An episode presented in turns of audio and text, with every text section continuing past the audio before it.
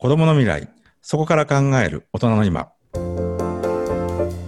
この番組は不透明な未来を生きる子供たちへ今大人が何をできるのか聖域なく子供の未来について考えそこから見える私たち大人の今について深く考察していく番組です皆さんこんばんはこんばんは。えーいよいよ始まりましたねココさん始まりましたね。まあちょっと今日晴れ第1回なんでえっとねあの視聴者の皆さんも我々がちょっと何者かっていうふうにねちょっとわからないと思うんで我々のねちょっと素性じゃないですけど、はい。まあそんなとこ話しながらねスタートしていければなと思うんですけどね、はい。まずあの私あのこの番番組のですねパーソナリティ務めます。一応通称心理学を学んだ経営者こと、まあ、広井智也そしてまあ通称ともさんって呼ばれてるんでねちょっと番組上はともさんっていうふうにねえっとこうお互い呼び合うような感じになるかもしれませんけどね。そしてもう一人がはい。私ですね。あの、私も心理学を学んだお坊さんとして、えー活動をしてます。井上工房と申します。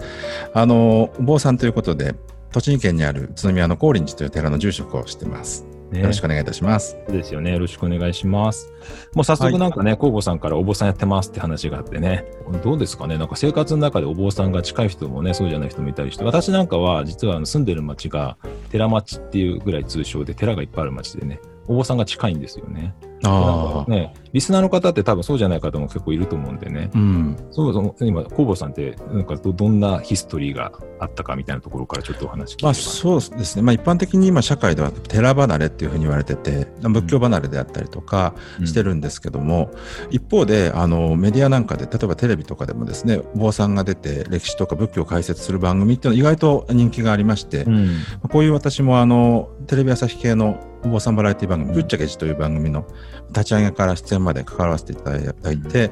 あのかなり社会にはインパクトを与えたつもりでいますし、社会の方からもかなりニーズを感じたので、なんかお坊さんって身近じゃないようなイメージがあるかもしれないけれども、よくよく話してみると、どんな人にでも僕らからあの重要なヒントっていうかね、生きるための何かそういうきっかけを与えられるんじゃないかなと思って、えおります。ね、そうですよね。ありがとうございます。工房さんって、あの、今お寺の、でもあれですよね、最近ちょっとお伺いしたところだと、住職に最近そうなんです。今年のね3月に事例が出まして、あ事例って言うんですね。はい、事例が出ましてね、あの本山の方から出まして、あの高林寺の第30世の住職になったということで、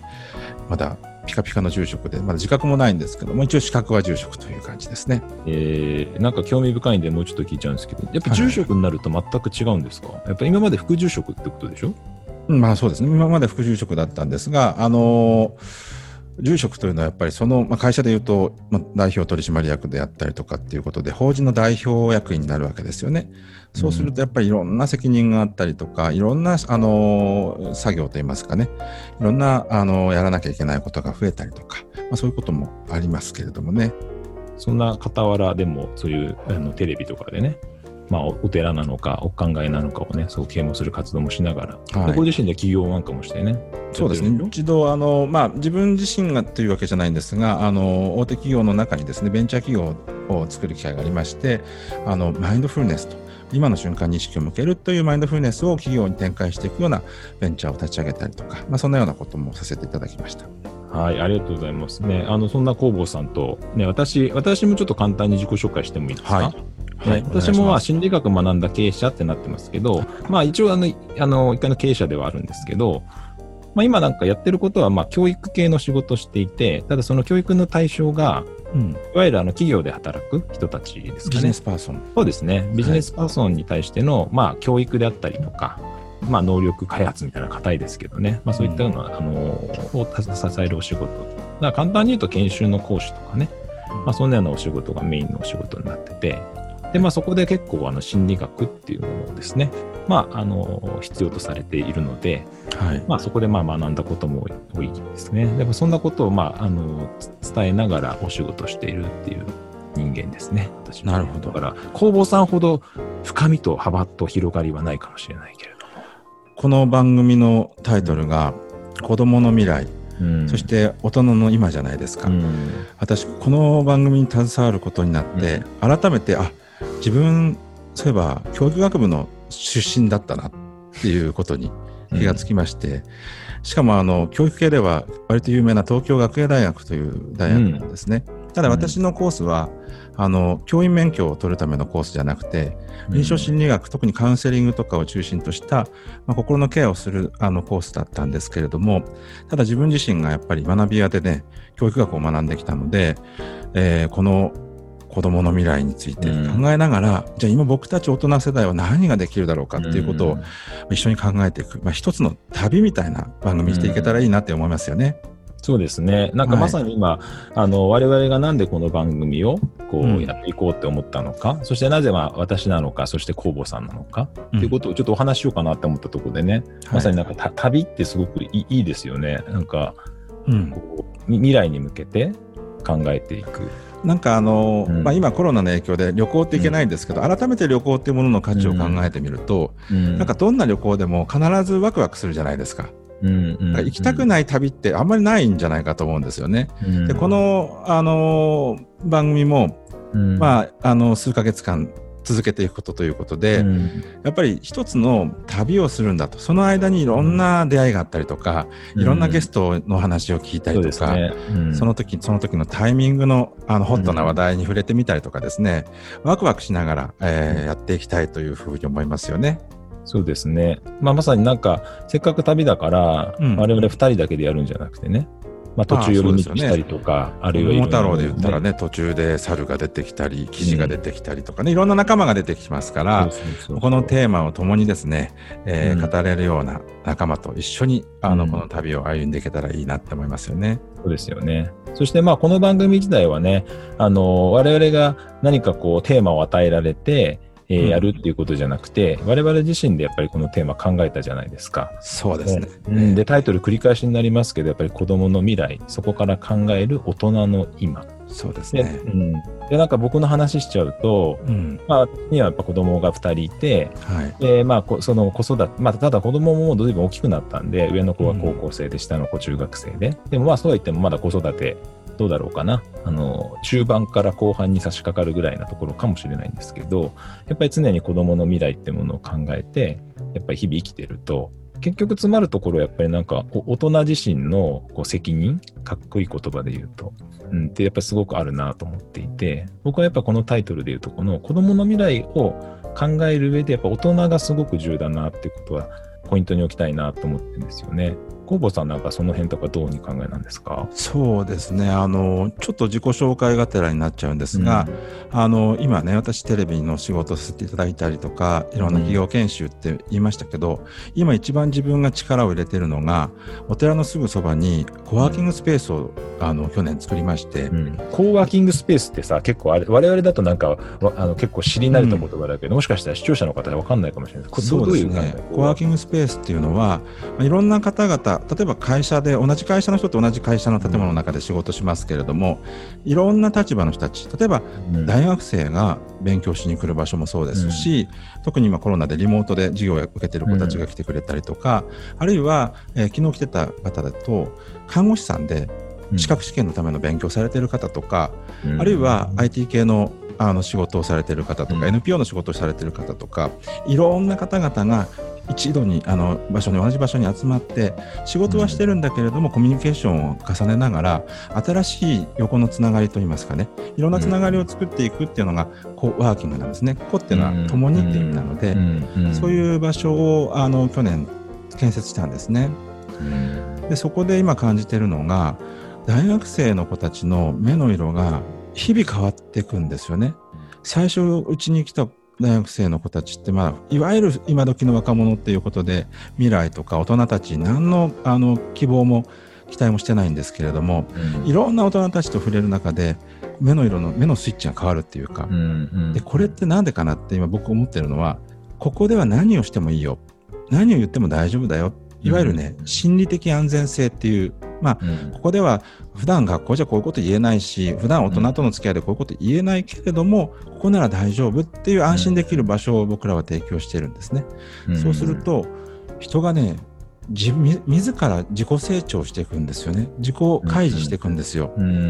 そういう場所を作れたことを見て、うん。翻って考えると今の日本の社会の教育とかね、うん。そういうシステムってどうなってんのかなって、うん。まあ、いろいろ思ったりもしますよね。うん、確かにね。なんか、うん。だからこの番組では、すごいそういうふうに広い、広く、うん。まあその国の、国っていう大きなね、考え方もあるだろうし、あるいは国内じゃなくて世界って考え方もあるけど、で、はい。僕なんかは、でもやっぱりその、でも一番力強く、そして一番大事なものって、一番その最小単位でありつつ、一番そこが凝縮されてる家庭だと思ってるんですよね。家庭、ええ子供うん、い家？そうですね。うん、だから、まあ、よく私はこういう言葉使うんですけど、日々、まあ、私も親も、の一回の親として自戒も込めて、こあの親が子供に対してかけてる言葉、うん。うん、それがあの魔法をかけてるのか、うん。あるいは呪文をかけてるのか、うん。なんかこれって同じ言葉でも、うん。多分その使い方とか、あるいはその糸の置き方とかによって、はいはいはい。同じことでも相手はそれを呪文と捉える。なるほど。それ魔法と呪文の違いって、うん魔法はどちらかというとポジティブに相手を応援してくれるっていう意味の魔魔法で呪文はどちらかというと相手を束縛したりとか、ネガティブなイメージっていう意味の魔法と呪文って意味ですようね。んそうですね。ポジティブとネガティブっていうのも、またなんかすごくこう、色彩があるというか、うん人によって捉え方があるなとは思ってるんですけど、うん受け取った相手が、つまり子供が、そのことをちゃんと意味あるものとして受け止められるんだったら、多分それは魔法になるだろうし、なるほどだか。らそれはもしかすると、えっ、と、外の外の人から見たら、一見するとネガティブなような言葉であっても、うん相手がちゃんとそれを意味あるものとして捉えていれば、それは魔法になってんじゃないかなと思う。うんうんうんうん、で、だからそこにそこには意味を相手が感じるということは、こっちの親側がしっかりとこう、豊かな意味っていうんですかね。僕はあんまり正しいとか間違いって言葉があんま好きじゃなくて、世の世の中世の中って正しくもあり、間違いもある。間違いであることが正しいかもしれないしってあるから、なんか豊かな、こう、意味っていうんですかね。決めつけてたりとか、うんあるいは昔からもうよくあるじゃないですか。親が自分たちが子供の時もこうだったのよとか、なるほどね。ううんん、言い方で子供をこう縛り、それこそさっき言ってた縛り付けてたりとか、うん。うん、ないんじゃあるんじゃないかなと思って、だからやっぱりこう、大人の責任って突き詰めるところで言ったら一番近いところ。子供を持ってる人だったらやっぱりそれは家庭になるだろうし、うん、でも別にお子さんがいない家庭もあるし、なるほど。その方はでも日々の中で子供に増える瞬間ってあると思うんですよね。うんその時に発揮すべきことだと思うし、だから僕はなんかそんなことはぜひこの番組の中で探求していきたいっていうか、はい、今ね、お聞きしてて、なぜ坊さんの私がね、この番組に呼ばれたのか、よーくわかりました。わかりました、うん。それずっとラブレターを送ってたつもりなんだけど。そう、なぜかっていうと、今までの僕たちの社会って、西洋の特に考え方の特徴ですけど、あの裏か表なんですよね。うんうんうん。正か悪かとかね、白か黒かっていう、まあ、二項対立的な考え方をするんですね。うん東洋の考え方ってうん全然そうじゃなくて、うまい例えで言うとじゃんけんポンなんですよ。うん例えばグーってあるじゃないですか。うんグーってチョキに対しては正義ですよ。勝てますよね。うんでもパーになると負けちゃうんですよね。うん。そういうようにその状況状況要するにコンテキスト自体に依存しながら、その中で最善のものが決まっていくっていうのが東洋の考え方の特徴なんですよね。で今あの、まあ、コロナのこともそうですけど、いろいろなことが先行きが不透明でそして不安定で複雑でねまあブーカって言ったりしますけども、うん。本当にこれからどういうふうに私たちが判断をしていくかっていうのが問われてくるじゃないですか。そんな中で東洋的なものの見方っていう意味からすると、うん。坊さんの私がねここに、うん、あのうん。坊さんに呼んでもらえたっていうのはね、そういう意味で何かあの貢献できるんじゃないかと。もちろんその、うん。いわゆるその西西洋的な考え方、えうん。っていうものが多分今までの世の中の流れであったりとか、えうん。ではすごくこううまく機能していったし、うん。そういうふうに考えていった方がうん。物事がうまく進むってことはあったんですけど、うん。でもよりこれからはね先が見えないとか、うんそういった中だとやっぱり東洋、うん思想っていうんですかね、うん。まあだからそういう道的なものが一人一人の中で多分それってでもなんか私はそれぞれ別に習ってなくてもあると思ってるんですよね。うん。うん、やっぱり特に日本人はそれが根付いている道徳とかうんな、こう、僕だったら例えば、まあ、おばあちゃんから昔から言われてることとか、うんそういったものにやっぱ原点回帰するとか、まあそういったことも必要だろうなと、大人がね。うんで、なんかそういうことがなんかこう、ないな、ないっていうかちょっとこう、失われつつある中で、今のこの時代に突入していくっていうちょっと恐ろしさもある。それがなんかたまたまこのコロナ、うんうんあんまりコロナウイルス、コロナウイルスってことをね、こういったラジオの電波で声高々に言うつもりはないんですけど、まあ、たまたまやっぱコロナウイルスっていうものがそれを教えてくれたっていう、より浮き彫りにしてくれたっていうような感覚そうですね。課題を浮き彫りにしたって感じがしますよね。とは思うし、うんその時にやっぱり弘法さんのようなその仏教という一つの道ですよね。そそれをこう極め極めてるっていうか多分一生それを多分ねそこを問い続けてる人だから、うんそういった人がこういう番組でやっぱ世の中にこうメッセージを出していくっていうのはすごく意味があるなっていうふうに思ってるんでもしもう思いっきりぶっちゃけてほしいなとぶっちゃけるのは得意でしたからね。とはね思います。はい。弘法さんもでもあれですよねあのお子さんいらっしゃいますよそう、ね。うちは男の子と女の子それぞれで、上は小学生で、下はあのうん幼稚まだ幼稚園生なんですけどね。うんただやっぱり、あの、小学校にね、入学してからやっぱり、なんて言ったらいいんですかね、まあ、これちょっと小学校に対する言い方としてちょっと適切かどうかわからないんですけど、僕らが小学生時代だった頃って昭和だったんですけど、うん。今令和ですよ、うん。ほとんど変わってないうんですよね、仕組みとかうん。価値観とかそういうルール付けとかそういったものが。うん。時代は変わってるのに子どもたちに教育をちゃんと届ける場所が全然最適化されてないっていうことはすごくこう不思議に思うっていうかね、うん、そんなんでいいのかななんていうふうに僕はあの息子の背中を見ながらねちょっと心配になる。思いますよね。多分それ子供もすごい感じてるし、多分今回ね、うんあの、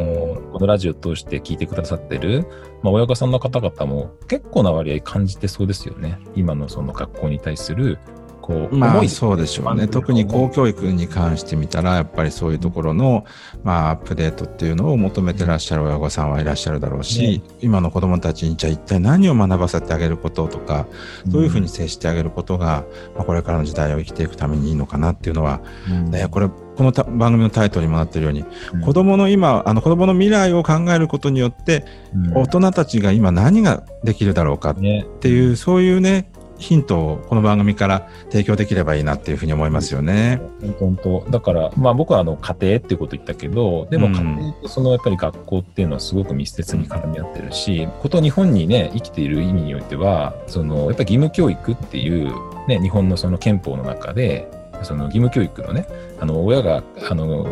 教育を、あれ、義務教育って結構勘違いされてる方がいて、子供があれ教育を受ける義務じゃないじゃないですか。子供にね、教育を受けさ子せる供に教ね。育を受けさせる義務が親にあるんですよね。うんだからやっぱり親がちゃんとその、えっ、と、しっかりとした、えっ、と、今に適した、えっ、と、考えを持って教育を受けさせるっていう。大人のアップデートがすごい必要だなっていうふうにね。古川さんがさ最適化っていうキーワードをおっしゃってたけど、横文字で言うと多分 iPhone とかだと、っていうね、あの、まあ、うん皆さんも使ってらっしゃると思いますけど、あれは勝手にかかってくれるじゃないですか。Apple 側からアップデートしてくださいってかかってくる。そうですね。あのね寝てる間にやりますよっていう。だけど、ね我々の世界っていうのは、外からアップデートはかかってくれないんですよ。僕らが気づかなきゃいけなくて、僕らが自らアップデートかけていかなきゃいけなくて、うん。まさに教育っていうのはそれがもう今待ったなしだと思ってて、教育を変えるっていうよりは、その、まあもちろん教育を変えていくっていうことはとっても大事だし、うん。ただあの大事なことはでもそれがすごく長い時間でかけて、えっと、気づいてからってものだしこれから変えていかなきゃいけないけど親がそれにどう捉えるかと捉えていくかってことですかね。そこはなんかもう待ったなしな感じがしうます、ん、僕はね、それはね、捉え直しだと思ってて、親の学び直しであったりとか、いろんなものをもう一度ちゃんとこう、なぜ今僕らが目の前にあるこのルールが必要なのかっていうことを根底から考えたときに、あ、これは必要ないよねとか、うん。これは実はこういうふうなあの深い理由があったよねとかね、そういうふうにして一つ一つもう一回考え直さないとね、いけないんじゃないかなと思うんですね。ね、そうですよね、だからなんかそんなようなね、テーマがもう話してるといっぱい出てくるまあそうですね。まあ、ねもう第一こんなような回ことをですね、そうそう。まあ、これからもいろんな切り口で語っていきたいというふうに思いますのでうんもう今日はあっという間になんか1回目の時間がね、ええ。っと終わりに迎えてますけど、まあ来週もまたゲストを呼ぶかもしれないし、ね、それはちょっと楽しみにしておいていただいて、はい。とにかく子供の未来ね、そしてこれかね、それをそこから音考える大人の今っていうことをね、徹底的にこう探求していく旅をね、一緒にやっていきましょう。そうですね、旅、そして、まあ、ある意味冒険ですからね、誰も答えわからないものですからね、これって、今の僕たちが子供世代に対して何ができるかっていうことは。だけれども、歩まなければ何も見えてこないわけですから、続けていきましょうね。じゃあ、また来週、皆さんね、お目にかかりましょう。はい、そういうことで、また来週もかかりましょう。よろしくお願いいたします。さよなら。